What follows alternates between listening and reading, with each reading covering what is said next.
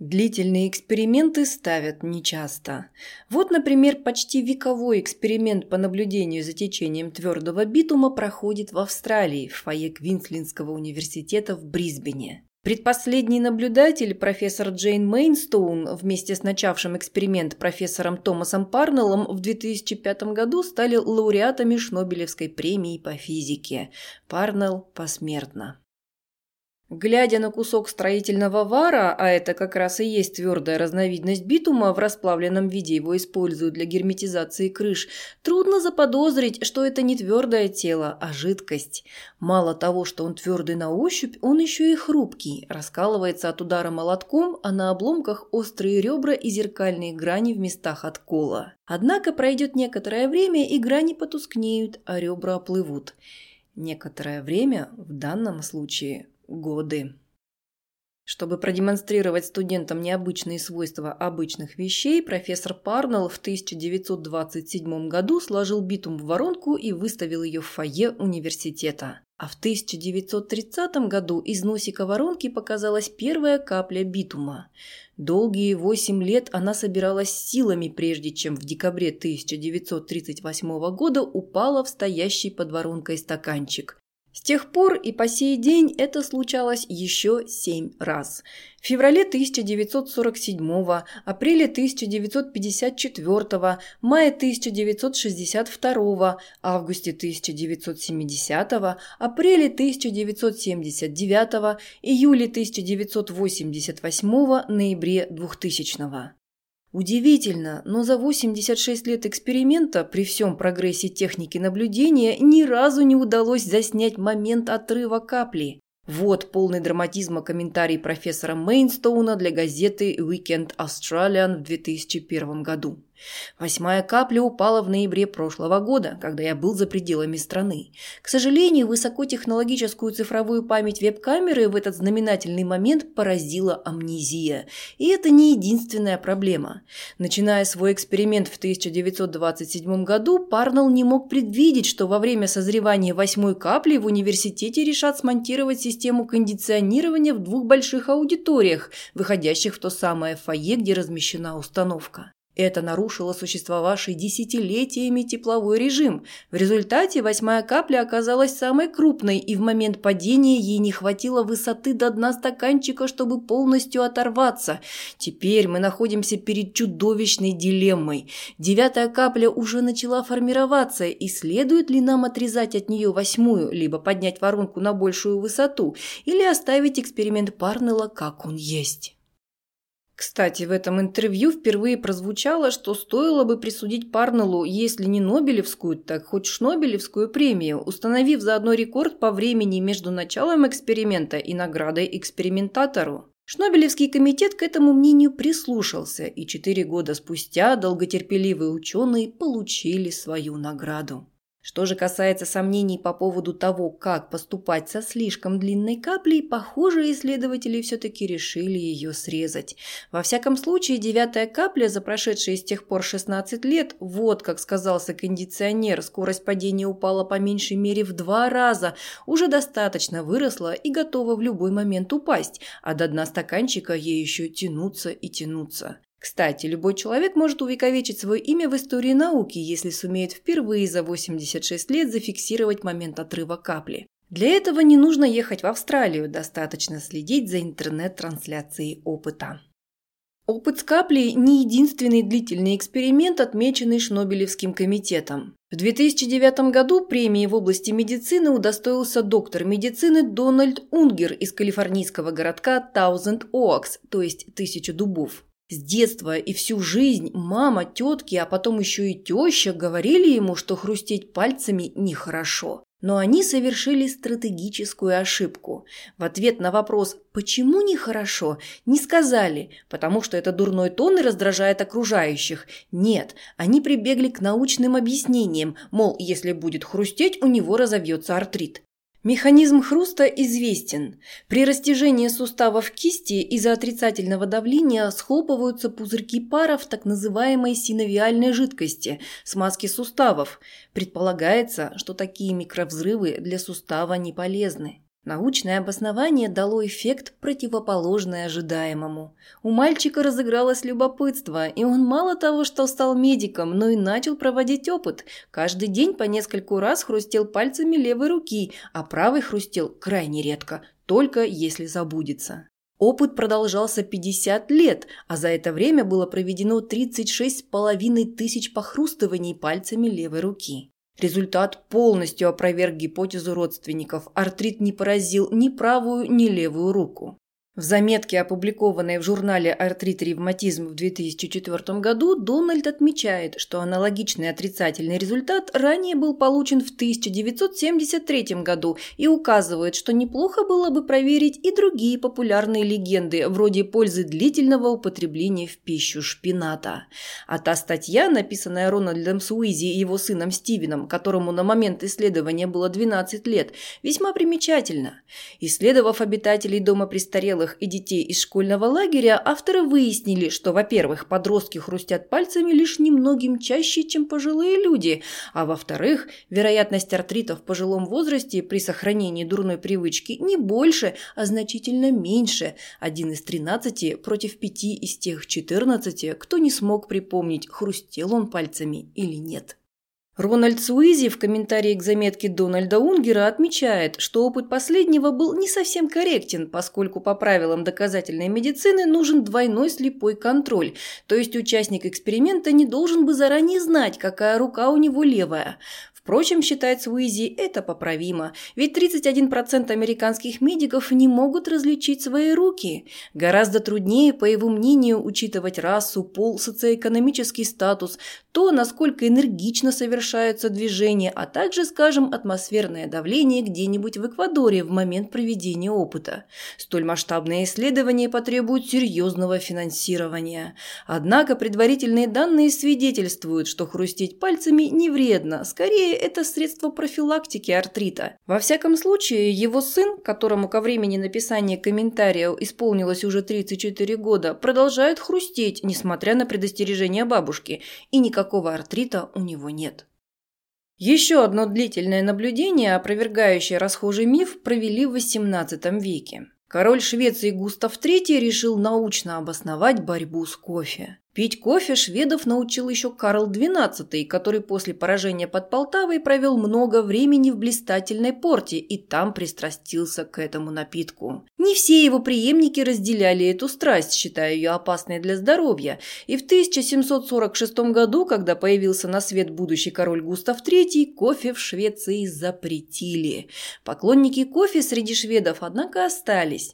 Чтобы разобраться в том, вреден кофе или нет, король помиловал двух близнецов, совершивших убийство, и заменил им смертную казнь пожизненным заключением с тем, чтобы один из них каждый день пил кофе, а второй – чай. До окончания эксперимента король не дожил. Его вскоре убили заговорщики, умерли и два медика, наблюдавшие за заключенными. В итоге кофе оказался реабилитированным. Первым в возрасте 86 лет скончался близнец, потреблявший чай.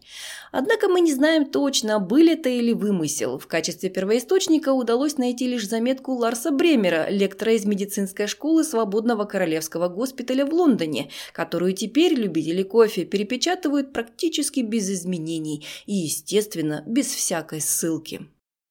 Вообще, длительные опыты в области медицины, зоологии, ботаники или сельского хозяйства проводятся с завидной регулярностью. Где-то внимательно следят за образом жизни участников исследования и его последствиями для здоровья, причем выводы зачастую имеют заметную маркетинговую направленность. Скажем, китайцы не устают отмечать полезность потребления зеленого чая, французы – красного вина, а итальянцы – оливкового масла, то есть важных экспортных товаров каждой из этих стран. Где-то десятилетиями или даже веками наблюдают за популяцией животных. Селекционеры на протяжении многих лет изучают результаты своих трудов. Агрономы, столетиями возделывая одну и ту же делянку, следят за истощением почвы и воздействием на этот процесс севооборота. Некоторые длительные эксперименты направлены на изучение самих основ мироздания. Так, с февраля 1988 года в Мичиганском университете под руководством Ричарда Ленски наблюдают эволюцию живых существ. Для участия в эксперименте взяли хорошо известный лабораторный клон кишечной палочки и разделили на 12 баночек.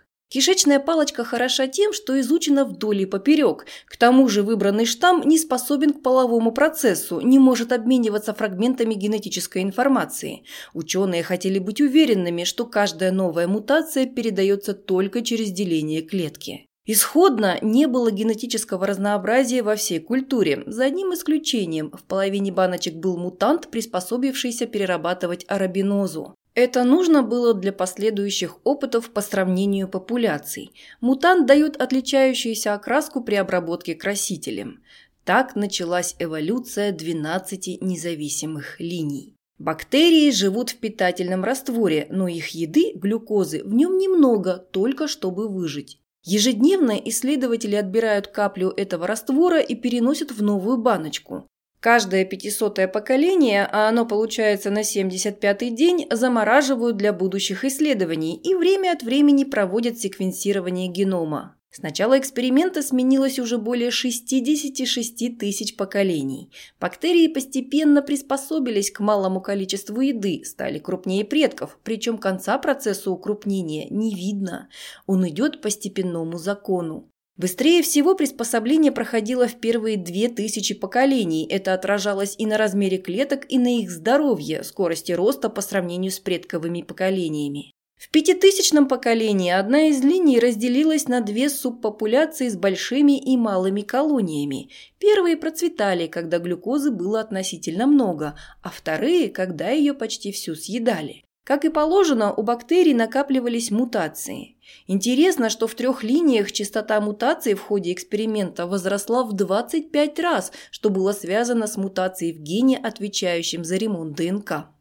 Последствия в одной линии стали заметны невооруженным глазом. В поколении 33 127 раствор резко помутнел, что свидетельствует о быстром размножении бактерий. Оказалось, что они научились потреблять не только глюкозу, но и цитрат, соль лимонной кислоты, концентрация которой была в 20 раз больше, чем глюкозы.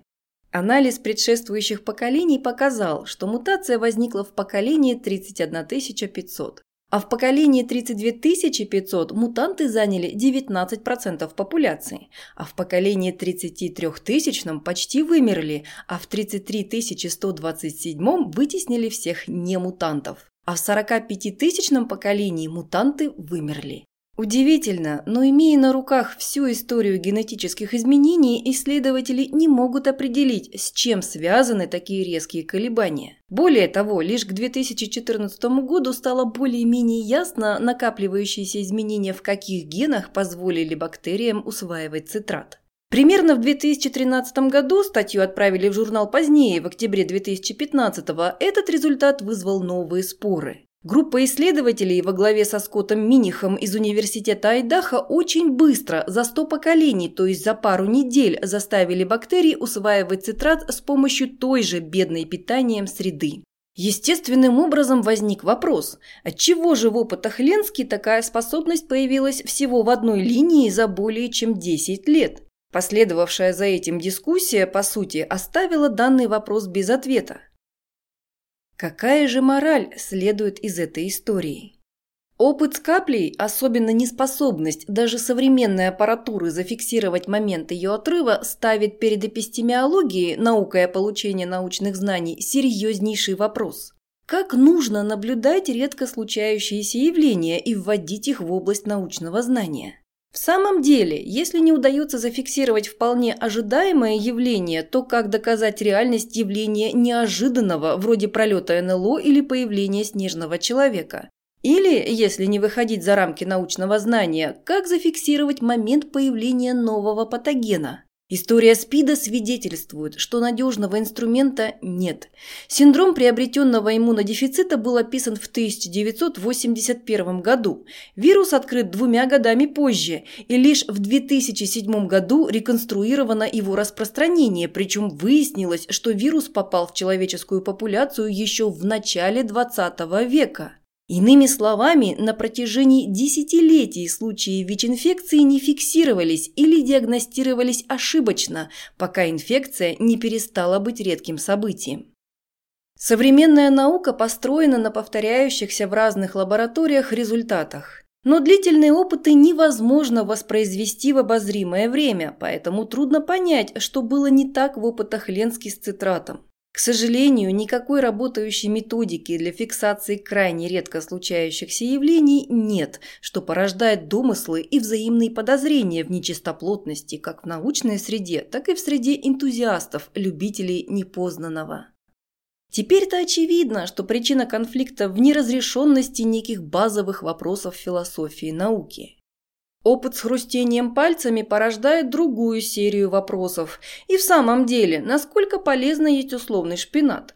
Какие из многочисленных советов диетологов и прочих специалистов сформулированы на основании общих соображений, а какие подтверждены данными клинических испытаний? Очевидно, что многие предположения диетологов и рекомендации здорового образа жизни базируются не на упомянутых Суизи методах доказательной медицины, а на личном мнении неких авторитетов, а оно, как показывает история с хрустениями пальцами, отнюдь не всегда справедливо.